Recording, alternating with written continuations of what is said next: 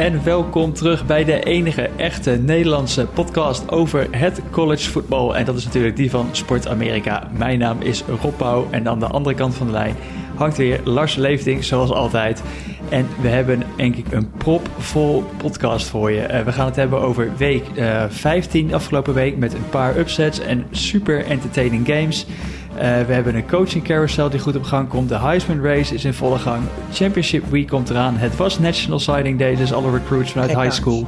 Ja, je zegt het al, Lars. Uh, gekke huis. Zullen we eraan beginnen? Dat lijkt me best.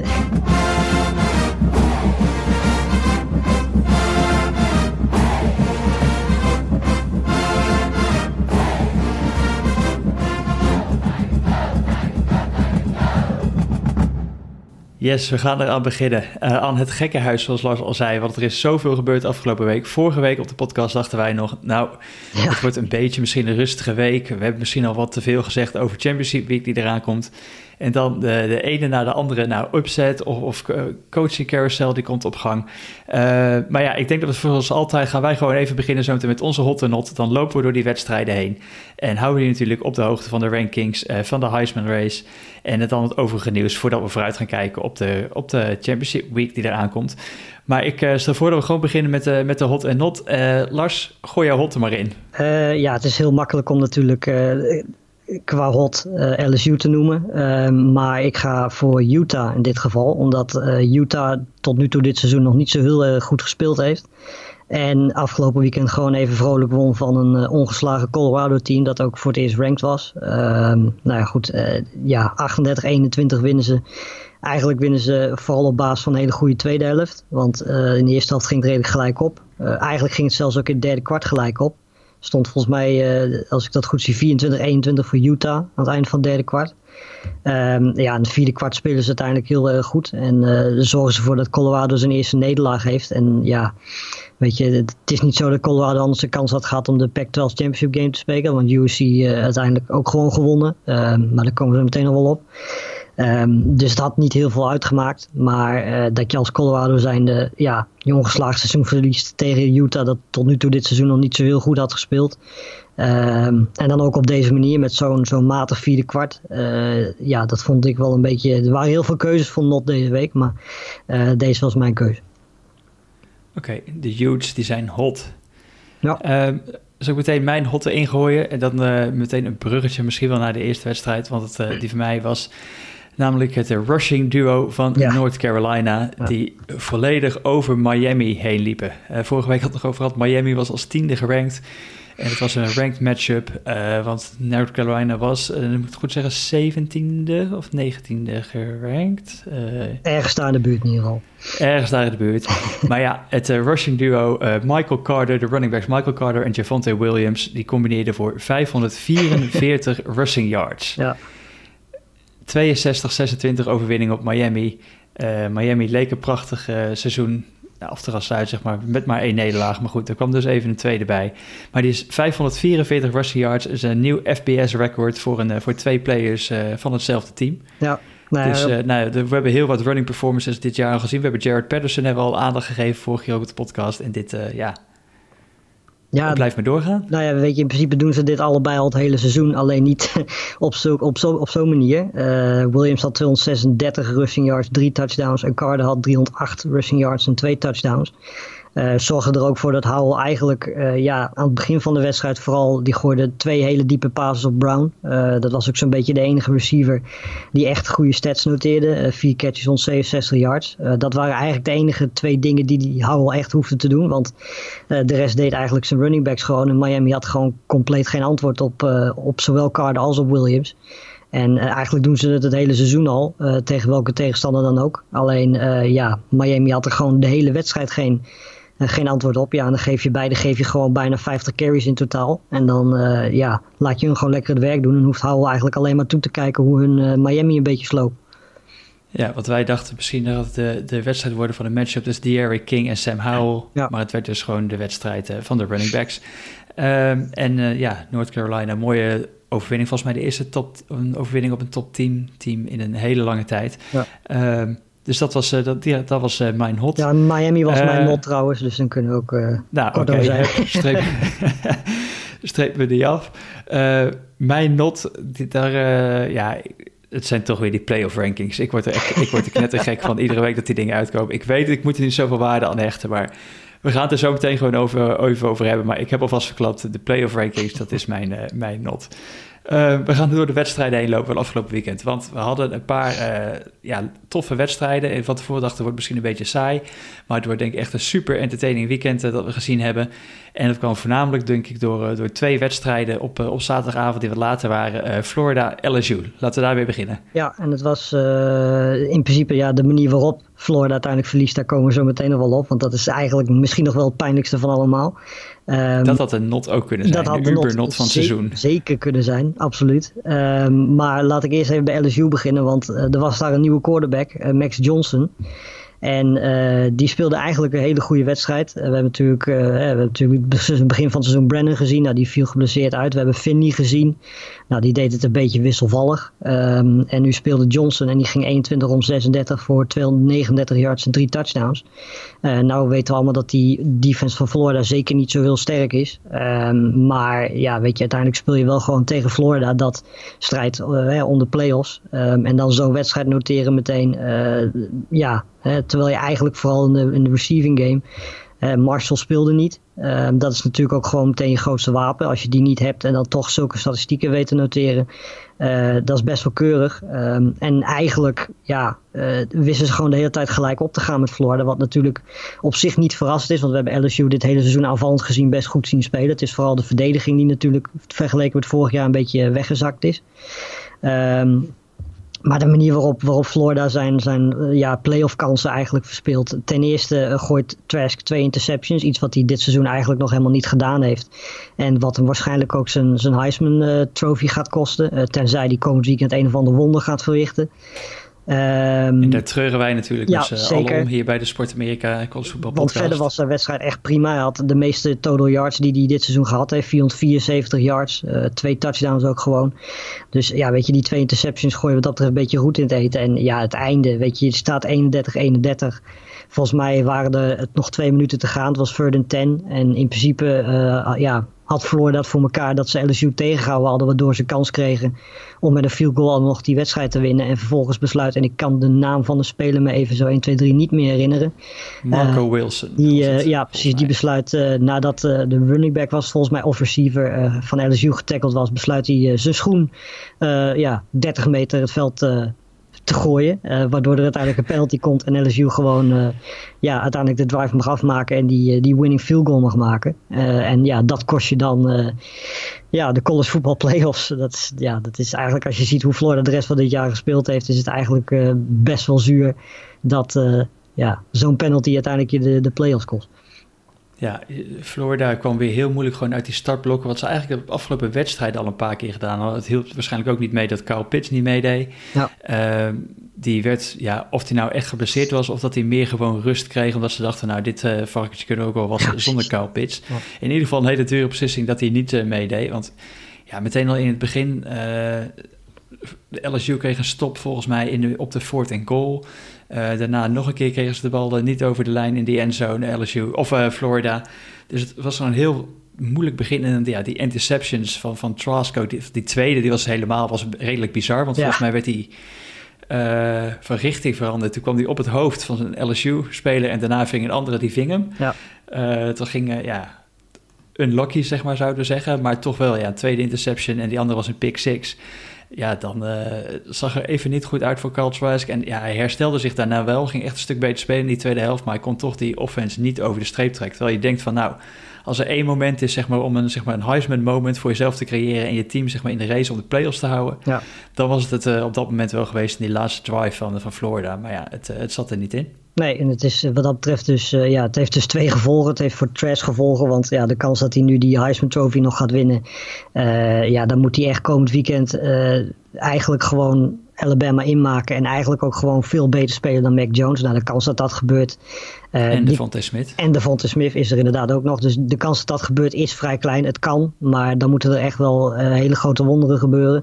En ja, Florida kan natuurlijk dankzij die, dankzij die penalty en ook bijvoorbeeld dankzij die pick six kunnen ze gewoon ja, de playoffs nu wel vergeten natuurlijk. Het moet denk ik een groter wonder gebeuren dan het wonder was dat LSU van de Gators zou winnen. Want volgens mij was dat wel echt, wat, was de Gators? Een 24 punt favorite of zo? Ja. In deze wedstrijd. En dan ga je gewoon op eigen veld, uh, op eigen veld ook nog gewoon, ga je vergooien je seizoen op deze manier. Ja. Uh, na afloop, Dan Mullen, die was toch een beetje een zure verliezer hoor. Ja. Die vond maar, ja, ja wat, wat als ze anders moeten doen, ja, misschien moeten we maar minder wedstrijden spelen om in die playoff race te blijven. Ja. Met een beetje een verwijzing naar, omdat Ohio State natuurlijk nog steeds uh, in die rankings op die playoff spot staat. Ja, nou, dat, uh, ja misschien vond, moet, vond ik een beetje, een beetje jammer van Misschien moet je gewoon een wedstrijd winnen van een team dat 3 om 5 is. Dat is ook nou een ja, oplossing. Precies, precies. Um, nou ja, nu we toch in de SEC zitten, uh, overige wedstrijden, Alabama had weer geen enkel probleem. Mac Jones gooide geen touchdowns, dat scheelde. Nee. Maar uh, Devante Smith die had een, uh, een punt return, liep hij uh, terug voor een touchdown. Ja, dus die liet zich toch, deed toch weer even van zich spreken. Ja, en daarna een hele smerige, smerige overtreding. Ik weet niet, de, de, ja, hij was al getackled, uh, Devonta Smith. En vervolgens besluit de speler van Arkansas nog een beetje extra aan zijn, ja, aan zijn been te, te, trekken. Een beetje een rare vorm aan te nemen, waardoor hij ook gewoon ja. geblesseerd uiteindelijk het veld af moet. Ik weet niet, ik heb eigenlijk niet zoveel gehoord over hoe ernstig het is. Maar ja, dat zijn natuurlijk wel hele smerige, smerige dingen waar je niet zo heel erg vrolijk van wordt als je ook al uh, Jane Waldo kwijtgeraakt bent dit jaar. Um, dus ja, weet je, dat was ook de reden dat hij verder naast, naast die punt return uh, niet heel veel kon doen. Uh, noteerde maar 22 receiving yards.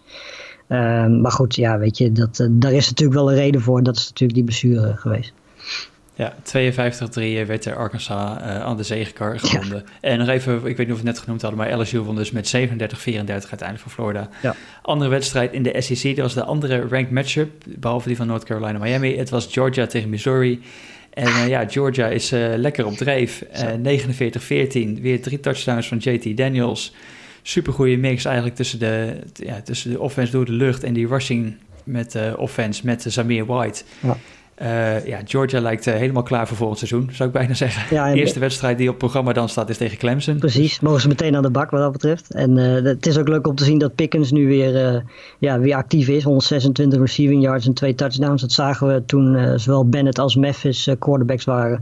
Zagen we dat niet. Deels ook omdat hij geblesseerd was, maar deels ook omdat die twee gewoon, ja, zeker vergeleken met Daniels natuurlijk wel een niveautje lager zijn. Ja. Het is wel heel gevaarlijk natuurlijk om nu uh, ja, heel hoog in te zetten op, op Georgia. Want eh, Georgia heeft een goede recruiting class. Daar komen we zo meteen wel op.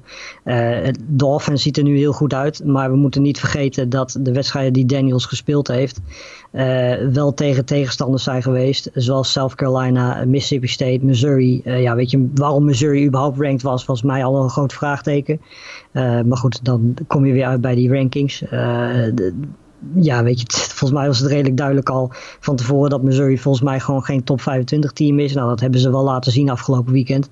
Uh, weet je, de, de tegenstand die hij gehad heeft is gewoon niet zo, vooral verdedigend gezien, niet zo indrukwekkend. Um, maar goed, aan de andere kant, je moet het wel doen. En uh, hij heeft het gedaan en eigenlijk gewoon nagenoeg foutloos gedaan tot nu toe. En uh, hij heeft vergeleken met wat Memphis en uh, Bennett hebben laten zien, heeft Daniels denk ik ja, eigenlijk al in één wedstrijd meer laten zien dan hun twee. Dus ja, wat dat betreft, het had eigenlijk misschien wat eerder moeten gebeuren. Maar dat is achteraf natuurlijk altijd makkelijk. Uh, ik denk dat ze nu vooral, vooral heel erg vooruit moeten blikken naar volgend jaar. Want Georgia gaat volgend jaar echt zeker wel meedoen om, om die play-offs en misschien wel meer. Ja, zeker weten. Um, ik denk dat dat even de SEC is. Natuurlijk, we hadden het al gezegd, die title game die stond al vast. Uh, dat was het gewoon uh, Alabama tegen Florida komend ja. weekend. Uh, even schakelen, wat zullen we erbij pakken? De Big Ten, want Northwestern die versloeg Illinois 28-10. Ja. Trainer eruit bij Illinois. trainer eruit, Lovie Smith, die ja. vertrokken bij Illinois. Iowa versloeg Wisconsin. natuurlijk Ohio State speelde niet. Verder nog bijzonder Big Ten nieuws. Purdue, Indiana ging ook helaas niet door. Ik zeg uh, afschrijven en naar die title game vooruitkijken, zeg ik. Uh, ja, weet je. Ohio State Northwestern. De, er worden volgende week ook nog wat wedstrijden gespeeld naast die, uh, naast die championship game. Maar goed, die gaan in principe allemaal helemaal nergens meer over. elk team kan in principe een bowl game halen. Daar heb je geen vijf of zes zegers voor nodig dit jaar. Dus nee. ja, die wedstrijden zijn echt ja, alleen om gewoon in te halen, zullen we maar zeggen. Um, maar ja, veel meer dan dat staat er verder ook niet meer uh, op het spel. En verder zijn er ook ja, qua uitslagen niet heel veel bijzondere dingen gebeurd. Nee, en eigenlijk geldt dat ook voor de HSC, waar eigenlijk helemaal niks gebeurt, behalve dan die voor, in ieder geval niet voor uh, Uh, voor Notre Dame en Clemson natuurlijk. Maar daarachter North nou ja, Carolina en Miami. Het enige is dat, dat Duke zo slecht speelt dat Bryce alweer weg wil. Dus, oh ja, Chase Price zit er weer in de, ja, de transfer Die wil alweer weg, die is er alweer klaar mee. En terecht ook. Daar, is, daar heb je echt geen eer meer te behalen. Dus ik zou lekker naar een andere universiteit gaan als ik hem vorig jaar nog de, de stand-in voor, voor Trevor Lawrence bij Clemson. Ja.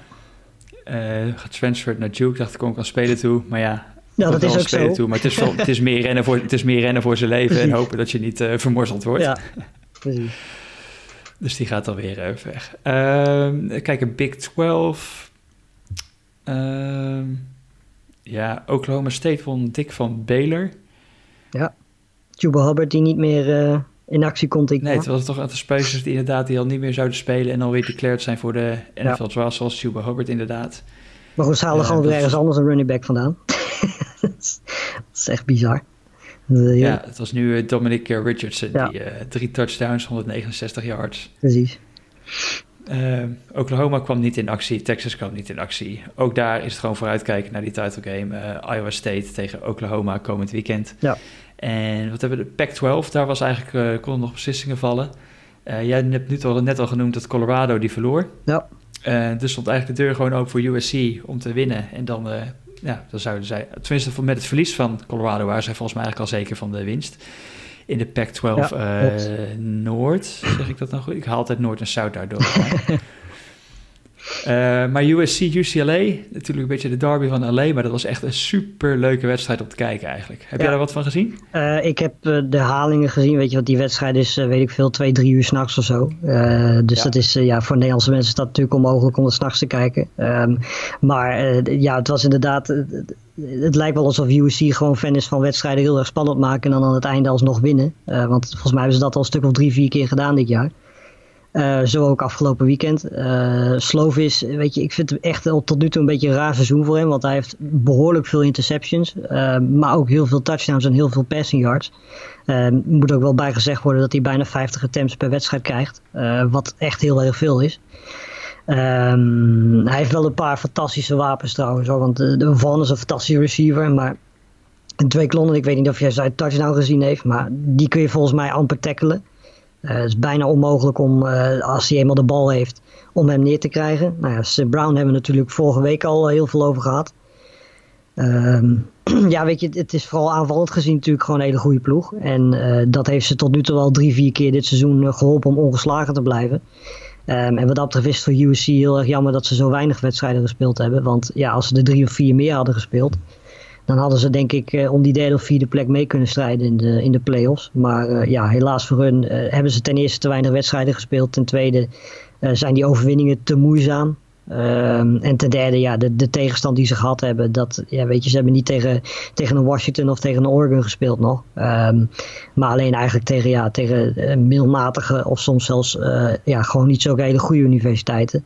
Dus die drie dingen zorgen ervoor dat USC voorlopig, volgens mij staan ze nu vijftiende of zo. Um, nou goed, ja, weet je, dat is op dit moment gewoon de hoogst haalbare. Dus uh, veel meer dan een, een, een New York, een, een, een, hoe heet dat, New York Six Bowl game zit er, zit er voor hun niet in op dit moment. Ja, staan nu, staan nu 13e gerankt. ja. 5 en 0 record. Maar goed, er zijn andere teams met een 5 en 0 record. Die staan vierde gerankt. Uh, ja, dus, uh, ik weet het. Ik weet. Een andere Power 5 conference. Maar ja, maar wat nog wel ook wel UCLA is ook wel heeft echt wel de weg omhoog ingezet uh, dit seizoen. Uh, DTR wordt ook steeds beter op, ja. uh, op quarterback. die offense van Chip Kelly begint er toch beter te lopen en het lijkt daar een beetje beter op de rit te hebben. Nou, dus dat is ook wel weer leuk voor richting, richting volgend seizoen, denk Zeker. ik sowieso. Ja. Um, maar goed, uh, eh, USC dus naar die Pac-12 title game. En dan zouden ze gaan spelen tegen Washington. Ja. Waren het niet dat Washington volgens mij nul offensive linemen op dit moment over heeft. En die kunnen gewoon niet spelen komend weekend. Dus die worden dan vervangen door Oregon. Ja. En dat was volgens mij alleen nog maar op basis van de head-to-head met, uh, met Stanford. Omdat ze allebei een 3-2 record hebben daar. Ja. Ehm, maar toch, uh, Oregon die mag uh, dus krijg een, uh, een buitenkantje om toch nog die Pac-12-title te gaan halen. Maar ja. ik ben benieuwd, die zijn ook niet echt in blakende vorm. nee, precies. Ik denk, denk, dat UC gewoon de favoriet is in die wedstrijd. Overigens nog één dingetje. Uh, Arizona, die uh, met 70-7 verloren van Arizona State. Volgens mij was dat al donderdag of vrijdagnacht. Uh, 70-7. Ja, vrijdag, En vervolgens werd, volgens mij werd de headcoach van Arizona eigenlijk, nou, hoeveel minuten daarna werd hij eruit gegooid? volgens ja, mij... niet veel. Nee, precies. Ook dus... misschien ook 70.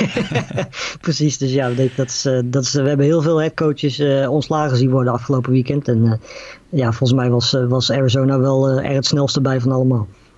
Ja, Kevin Sumlin die werd de laan uitgestuurd. Uh, overigens, in die wedstrijd, Arizona had meer first downs dan Arizona State. Ja. Wist je dat? Nou, dat is pijnlijk. 18 om 17. Maar goed, toch 70-7 van het veld geveegd. Ja. Uh, maar nu het hebben over, uh, over de coaching carousel. Want dat is misschien eigenlijk wel het, het grootste nieuws van het weekend. Ja. Of na, net na het weekend. We hebben het al best wel vaak over de hot seat gehad. We hebben het over namen genoemd. We hebben het over Tom Herman gehad. Terwijl nu de AD bij Texas die zegt van... nee, oké, eh, Tom Herman die mag gewoon blijven bij Texas. Waarschijnlijk omdat ze Urban Meyer dus niet kunnen krijgen. Ehm, maar ook een naam die we afgelopen seizoenen vaak al hebben genoemd op de hot seat... was Gus Malzahn bij Auburn. Ja. En uh, nou ja, hij, hij, is de laan uitgestuurd en uh, zijn contract wordt netjes uitbetaald. En dat betekent dat Auburn 21,5 miljoen dollar mag ophoesten om nog even mee te geven aan Cosmo Zaan. Waarvan de eerste 10 miljoen volgens mij in de eerste 30 dagen na zijn ontslag al uh, op tafel moeten komen. Dus de boosters bij Auburn die worden even aangekeken. Ja. Ongelooflijk. Maar de coaching carousel draait. Dus uh, ja, opvolgers Zeg het maar, Lars. Dat is een heel ehm, rijtje. Ja, er zijn, zou zeggen, er zijn heel veel uh, namen te noemen. Natuurlijk wordt uh, Steve Sarkisian meteen al genoemd. Want die wordt zo'n beetje elke keer als er zo'n zo'n plek uh, beschikbaar komt, wordt hij wel genoemd. Offensive coordinator van Alabama. Ehm, ik vind eigenlijk de meest interessante naam. ik zag ook Matt Campbell van Iowa State langskomen. Ehm, die natuurlijk ook een heel goed seizoen daar draait. Maar ik weet niet of die op dit moment zit te wachten om daar weg te gaan. Uh, aan de andere kant, er gaan daar natuurlijk wel wat spelers vertrekken. Uh, dus misschien is het dit wel het juiste moment om dan naar Auburn te gaan. Uh, maar ik vind eigenlijk de meest interessante naam Hugh Freeze van, van Liberty. Liberty heeft natuurlijk een heel goed seizoen gedraaid afgelopen seizoen. Ehm, en ik, ja, weet je, het voordeel wat je natuurlijk bij Auburn hebt, is dat je natuurlijk, ik moet zeggen dat ze dit seizoen trouwens volgens mij niet zo'n hele goede recruiting class gehad hebben. Um, dus dat kan wel een probleempje zijn, want hè, bedoel, ten eerste is Malza natuurlijk iemand die recruits binnenhaalt. Uh, dus het heeft sowieso al heel veel impact gehad uh, op hun recruiting class dat hij vertrokken is. Uh, dat helpt natuurlijk sowieso niet. Je ziet heel vaak universiteiten dat die pas het coach is ontslaan nadat de recruiting class geweest is. Omdat ze dan met die headcoach nog, nog spelers kunnen binnenhalen. Nou, dat is, zie je ook bij Auburn is dus het juiste voorbeeld van als iemand ontslagen wordt voor die National Signing Day. Dat dat ook impact kan hebben op welke spelers er komen. Um, ja, die hadden, die hadden, die National Sign Day, sorry, die is, die is vandaag zeg maar begonnen. De eerste periode dat uh, uh, high school recruits zeg maar officieel mogen tekenen. En Auburn die leek echt goed te staan voor één five-star in ieder geval en twee four-star recruits. Ja. En nog een three-star. En nou, die vier spelers, die gewoon alle vier nu niet naar Auburn gekomen. Precies, weet je, dat, uh, ja, dat, dat, heeft, dat hebben we, volgens mij hebben we dat vorig jaar ook al over gehad. Het, het heeft gewoon, ja, weet je, zo'n naam heeft gewoon zeker op, op jonge jongens heeft dat gewoon, uh, ja, dat helpt wel om spelers binnen te halen, zullen we maar zeggen. Uh, maar goed, ja, ze zitten er nu mee. Het is niet anders. Ze moeten dus en geld betalen en ze kosten, het kost uh, ja, een goede recruiting class. maar die timing die is toch echt. Het is, ja, sorry, maar het is gewoon echt bizar. Zeg. Vorig jaar hadden ze de zevende recruiting class ja. van het land. En op dit moment staan ze waarschijnlijk met de veertigste plek ongeveer. Veertigste recruiting class. Ja, ja, nou goed, weet je, het, uh, inderdaad, timing is raar. Maar goed, uh, ja, als je dan die beslissing neemt, misschien hebben ze al iemand, uh, ja, ik weet ook niet, misschien hebben ze iemand op het oog. Maar goed, dan zou je zeggen dat ze hem nu al ja, vastgelegd zouden hebben. maar ik vind, ik vind Hugh Freeze een interessante bij Liberty. Ja, en volgens mij wordt Hugh Freeze ook wel een beetje genoemd bij, bij Tennessee, mocht Jeremy Pruitt uitgaan. Dus misschien was het ook wel voor Auburn een uh, kans van laten wij eerder zijn dan Tennessee. Want dan hebben wij meer kans om in ieder geval uh, Hugh Freeze snel vast te leggen voordat Tennessee het misschien wel een keertje doet. Ja. Uh, en vanuit Auburn hebben ze natuurlijk altijd de rivalry natuurlijk met Alabama in die Iron Bowl. En dat ze daardoor ook eigenlijk op zoek zijn naar iemand die weet, of die, waarvan ze weten dat hij Saban kan verslaan. En dat heeft Hugh Freeze op zich natuurlijk wel bewezen dat hij ja. Een van de weinige coaches die misschien wel van, van Saban kan winnen. Ja. Uh, andere namen die al genoemd werden, volgens mij ook Cristobal van uh, Oregon, maar die wilde daar volgens mij blijven. Billy Napier van Louisiana. Ja. Um, ja, het, het, wordt heel interessant om daar te gaan kijken. En als dat ook weer gebeurt, wie gaat dan bij Liberty weer Hugh Freeze opvolgen, et cetera. En zo gaat het maar door. Ehm, en zo gaat het maar door en zo gaat het maar door.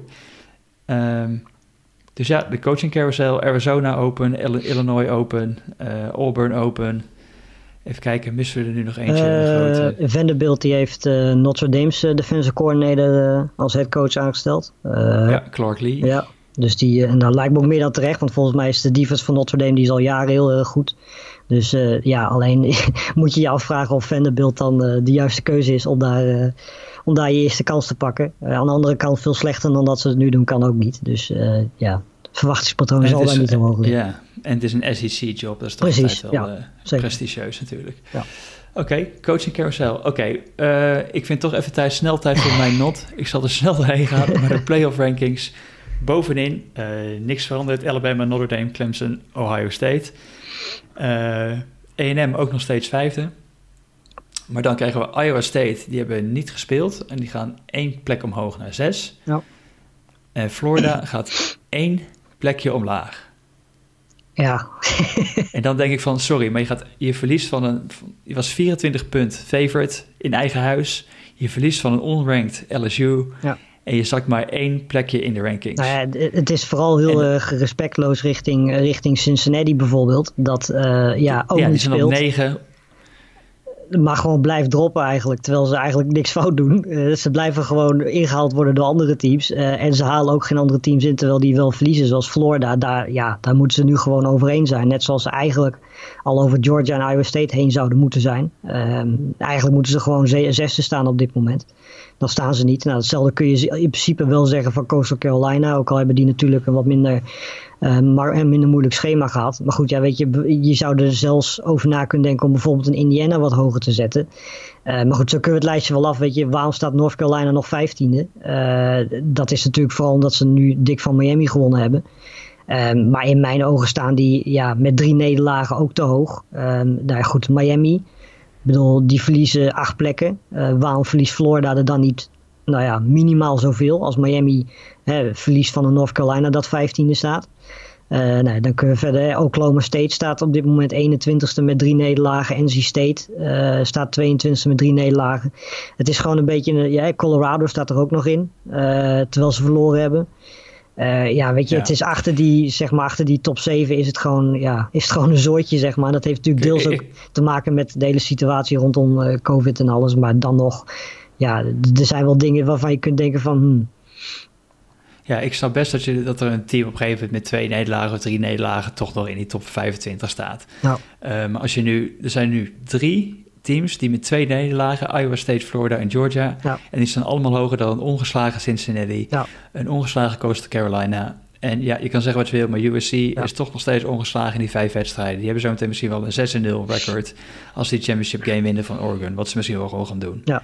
En dan is maar de vraag of ze überhaupt wel dit top 10 halen. Het was gewoon een Power 5 ja, en conferentie. Terwijl de situatie met Ohio State eigenlijk niet heel veel anders is. Want Ohio State heeft eigenlijk net zoals USC niet zo'n heel erg moeilijk programma gehad. En evenveel wedstrijden gespeeld. Uh, dus wat het is echt gewoon de bias van, van die community van oké, deze... Kijk, en op de andere kant vind ik het misschien ook wel helemaal niet erg. Want iedereen wil natuurlijk... Ja, het is het mooiste om eigenlijk die grote programma's tegen elkaar te zien in die ja. play-offs. Maar ja, kom dan met een ander systeem en zorg dan in ieder geval... Ik ben altijd toch wel een voorstander van die A-team play-off. Ja. En dan komen ze misschien ook nog wel tegen elkaar uit uiteindelijk. Maar ja, maar goed, als je het dan hebt over, zo, die, over die grote... Zo die group of five te, te minimaliseren eigenlijk, ja, waar, waarvoor zitten die dan eigenlijk nog in? Ja, nee, dat is ook zo. Maar als je dan hè, over grote universiteiten hebt, weet je, dan kun je Texas in principe ook gewoon op plek 4 zetten. Want Texas natuurlijk ook, Texas A&M is ook niet zo'n hele kleine universiteit. Um, maar goed, ja, weet je, de situatie is volgens mij redelijk duidelijk. Alabama, Notre Dame, wat ze ook doen, die gaan de play-offs halen. Uh, dus zelfs als ze allebei verliezen komend weekend, uh, staan ze er gewoon in. Daar kun je wel van uitgaan. Um, maar Clemson, Ohio State, ja, weet je, als, als Clemson verliest van Notre Dame komend weekend. ja, en Ohio State verliest uh, van Northwestern, ja, dan gaat natuurlijk Texas A&M gaat natuurlijk sowieso daarvan profiteren dan. Dus die moeten hopen dat één van die twee verliest, want in principe is één van die twee verliezen al genoeg voor Texas A&M. En ja, weet je, eigenlijk zou dan Cincinnati, als zij winnen van Tulsa komend weekend, zouden zij dan de tweede ploeg zijn die ervan moet, moet, moet profiteren. Maar ik heb daar eigenlijk een beetje hard hoofd in, want stel je voor Iowa State wint van Oklahoma straks. Ja, weet je, dan kun je natuurlijk hè, geld de klok erop gelijk zetten dat Iowa State voor Cincinnati eventueel die playoffs zou kunnen halen. Ja, misschien toch ook wel voor 1M. Ja. Als Iowa State de Big 12 wint. Ja. Als je dan twee keer van Oklahoma gewonnen hebt in het seizoen. Ja. Hoewel natuurlijk wel een kansloze nederlaag tegen, was het, tegen Louisiana? Ja, Louisiana. die is het toch op dit moment nog wel gerankt, dus het ziet er misschien iets minder slecht uit. En tegen Oklahoma State. Dus wel twee verliespartijen tegen ranked teams, maar goed. Um, voor de chaos zou ik het best leuk vinden als Northwestern van Ohio State wint. Ja, precies. Ja, dan, ja, dan kan Ohio State natuurlijk wel gewoon gedag zeggen tegen de playoffs. En het zou me niet verbazen als Clemson, ook al verliezen die, en is me heel close dat die dan alsnog wel in de playoffs zitten. Uh, ja, dan, het zou best kunnen zijn dat Texas A&M dan naar 3 gaat en Clemson naar 4. Dat, dat kan inderdaad. Uh, dat zou op zich wel in dit seizoen passen ook. Dat Clemson dan ondanks twee nederlagen alsnog de voorrang krijgt voor bijvoorbeeld Iowa State of Cincinnati. Uh, dus, ja. Nou, ik denk misschien ook nog wel voor A&M. Ja, ja, kan. Maar in principe weet je, als A&M gewoon komend weekend moeten ze volgens mij ook nog spelen. Als ze die winnen, hebben ze eigenlijk alleen maar één nederlaag gehad tegen de nummer 1, Alabama. Ja, wel echt van het veld geveegd. Dat klopt, absoluut. Ja, dat, uh, ja, maar goed, weet je, het is, eh, in principe is Texas A&M gewoon degene die op dit moment uh, het makkelijkst kan profiteren in ieder geval van, van een nederlaag of Clemson Ohio State. En als ze allebei verliezen, ja, dan wordt het heel erg interessant wie er dan uh, als vierde erin komt. Ja, A&M die mag op bezoek, die mag inhalen tegen Tennessee. ja. Bij Tennessee, dit weekend. Oké, okay, ehm, nog even snel de Heisman. We zeiden het al. Ik heb, uh, ik heb al een cash-out gedaan op mijn bed van Kyle Trask. Heel verstandig. Moet ik uh, zeggen. Ja. Heel verstandig. Ik, uh, ik heb het meteen na de wedstrijd gedaan. Toen baalde ik al dat ik het net iets eerder had gedaan. Want de value was natuurlijk wel wat gedropt. Maar goed, nog ja. steeds een kleine winst. en het lijkt nu bijna te gaan. Misschien wel tussen Mac Jones en Devontae Smith. Ja, nou, ik, ik, denk dat Mac Jones, de, weet je, omdat hij een quarterback is, uh, ik denk dat hij de absolute favoriet is. Weet je, ik bedoel, ik vind persoonlijk dat bijvoorbeeld een Breeze Hall uh, ook wel wat aandacht verdient. Maar goed, ja, weet je, uiteindelijk uh, is Mac Jones gewoon een quarterback. En ik denk dat zijn grootste concurrent was Kyle Trask. Nou, die heeft nu een mindere wedstrijd gehad. Dus tenzij Mac Jones komend weekend tegen, tegen Florida denk ik compleet instort. ja, en Florida is niet een defense die daar normaal gesproken voor gaat zorgen. Uh, dan gaat Mac Jones, uh, denk ik ook meer dan terecht, uiteindelijk uh, straks die Heisman winnen. Want die heeft dit seizoen eigenlijk gewoon nog amper tot geen fout gemaakt. En zo zeker geen slechte wedstrijden gespeeld tot nu. Ja, Mac Jones in de driver's seat nu voor de Heisman. En we gaan kijken of hij daar nog uitgaat of niet. Ja. National Signing Day, we hebben het net al even genoemd met de recruits. dat is vandaag ingegaan op de, wat is het? Nou ja, op de woensdag in Amerika was het eigenlijk. Hè? Dus voor ons was het eigenlijk al bijna donderdag. wat we zeiden, de eerste dag dat de high school recruits mogen tekenen bij hun college. En dat uh, werd veelvuldig gedaan. Volgens mij is het meestal ongeveer de 80% van de recruits die al tekenen dan op die eerste dag. Ja. Um, eigenlijk weinig verrassend dat Alabama en Ohio State eigenlijk echt domineren. Ja. Uh, daarachter Georgia, LSU, Clemson. Dat zijn eigenlijk de, de, de classes die, die nu alweer het beste uitzien met uh, ja, zoveel 5-star recruits. Volgens mij zijn er in totaal 100 5-star recruits.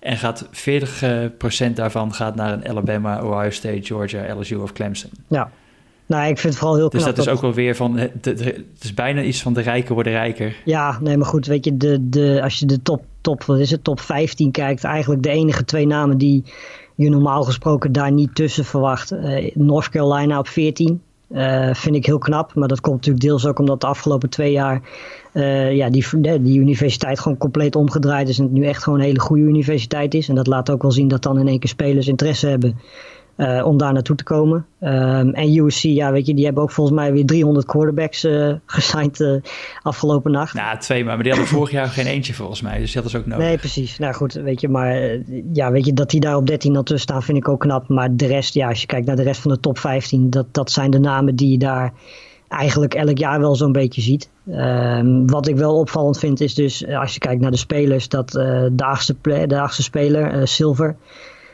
defensive end, dat hij naar, dat die naar North Carolina gaat, vind ik knap. Um, en ja, de dertiende, uh, Sanders, die gaat naar Texas. Uh, dat vind ik eigenlijk ook wel knap als je ziet wat Texas verder dit jaar uh, allemaal heeft binnengehaald. Dat is niet zo heel erg veel. Staan ook niet in de top. Als ik dat zo zie, zie ik ze eigenlijk. Nee, ze staan 17e geloof ik. Ja, precies. Nou goed, weet je, dan is het in ieder geval knap dat je een, een speler die 13e ranked is uh, binnen kunt halen.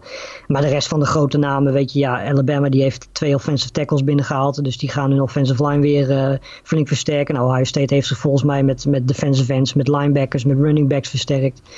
Uh, ja, weet je, ik, ik, denk dat overduidelijk Alabama Ohio State weer de winnaars zijn. Maar ja, weet je, alle universiteiten die hier tussen staan, uh, die verwacht je eigenlijk ook wel gewoon dat er tussen staat. Het meest opvallende vond ik dat er heel veel spelers die in eerste instantie naar LSU gingen, uh, dat die besloten op het laatste moment toch nog te switchen naar Alabama. Juist terwijl LSU dus... Ja, er zijn er twee, hè? Twee, ja. geloof ik. Ja. Twee four-star recruits, geloof ik, die op het laatste moment geflipt zijn, zeg maar, zoals ze dat noemen. Ja. En dan toch voor, uh, voor, ja, dat tekent ook wel weer, zeg maar, de klasse van Alabama, van Nick Saban en zijn team aan, dat die, ja. hoe die mensen kunnen binnenhalen daar. Zeker. Uh, Oklahoma, leuk dat die natuurlijk de eerste, of de hoogst gerankte quarterback van de klas gesigned, Caleb Williams. Ja. Uh, dus ja, dat gaat gewoon maar door daar in Oklahoma bij Lincoln Riley met, uh, met de top quarterbacks die daar binnenkomen. Ja. Heel interessant om te volgen.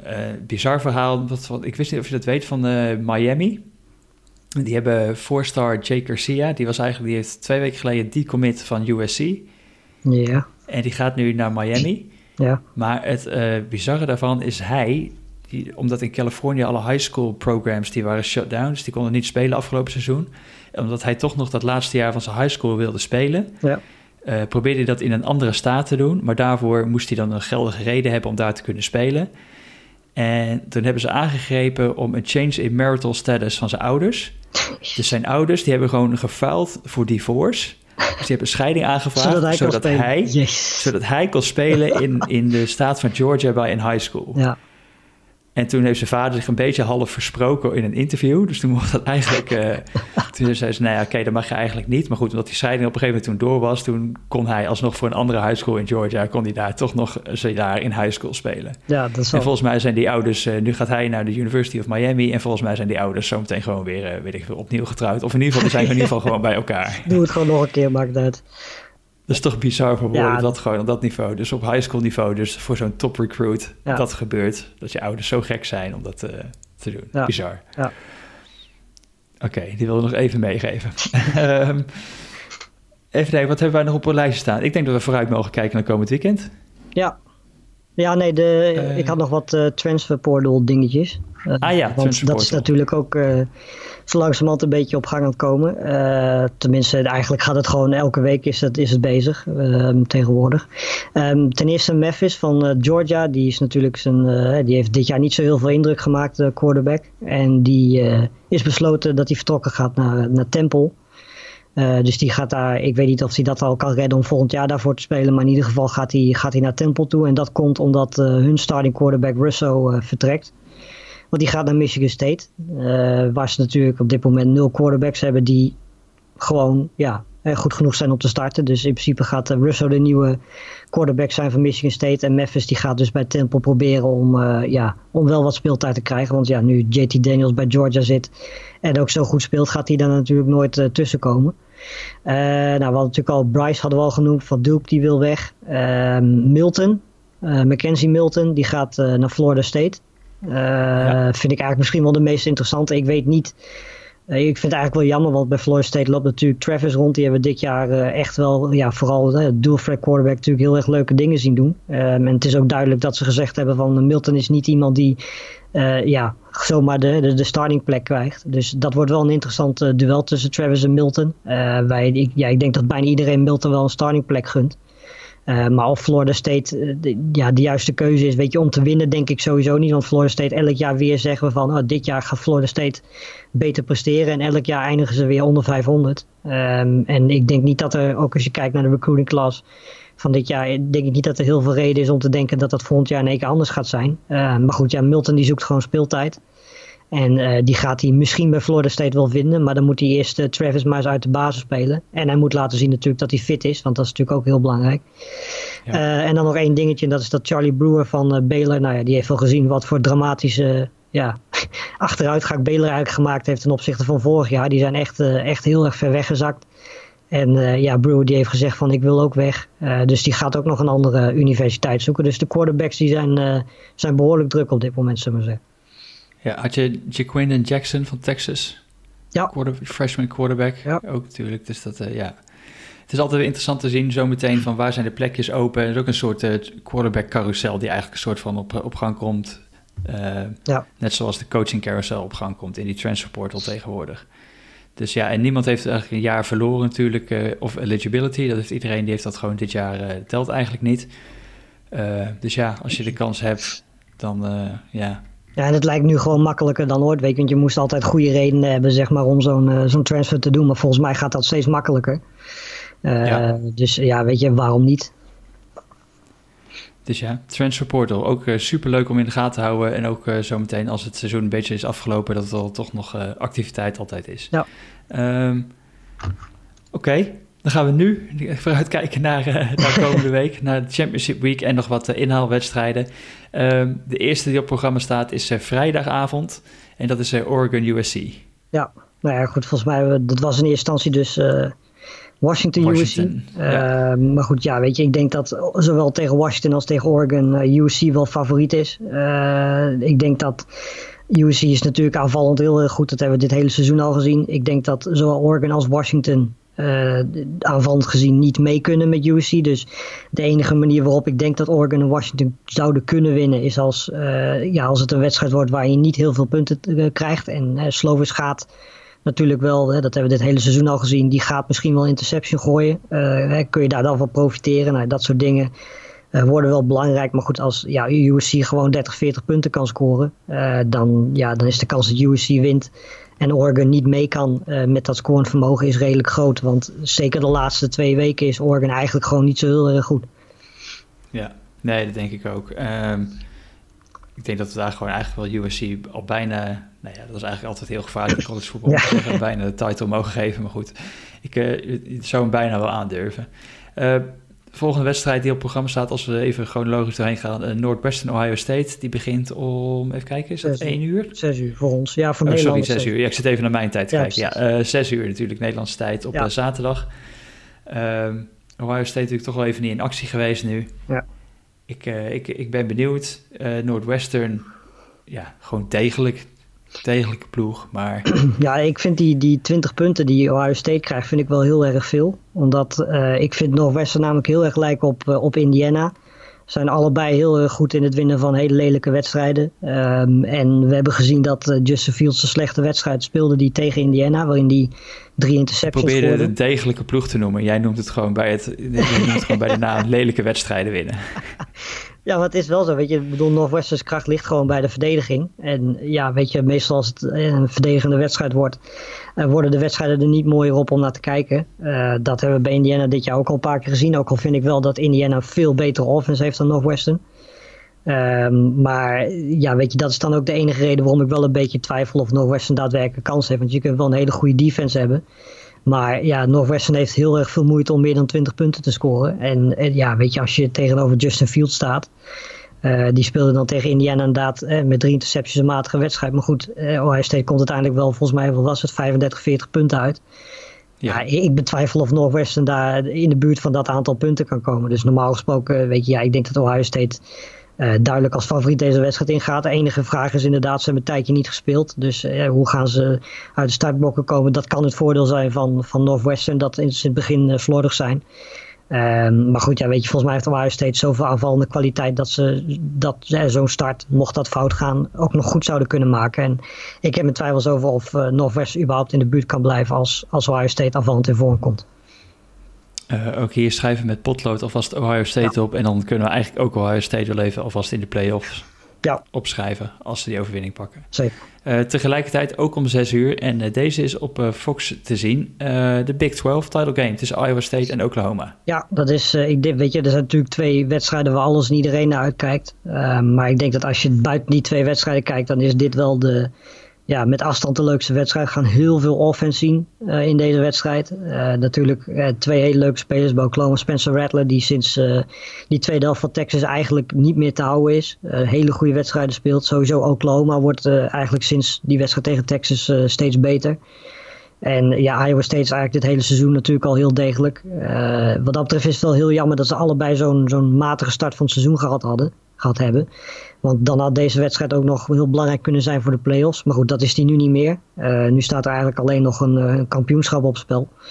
En uh, het is natuurlijk voor Oklahoma ook een kans om revenge te krijgen voor die wedstrijd aan het begin van het seizoen tegen Iowa State. Het was toen ook een spektakel, volgens mij 30-37 voor Iowa State.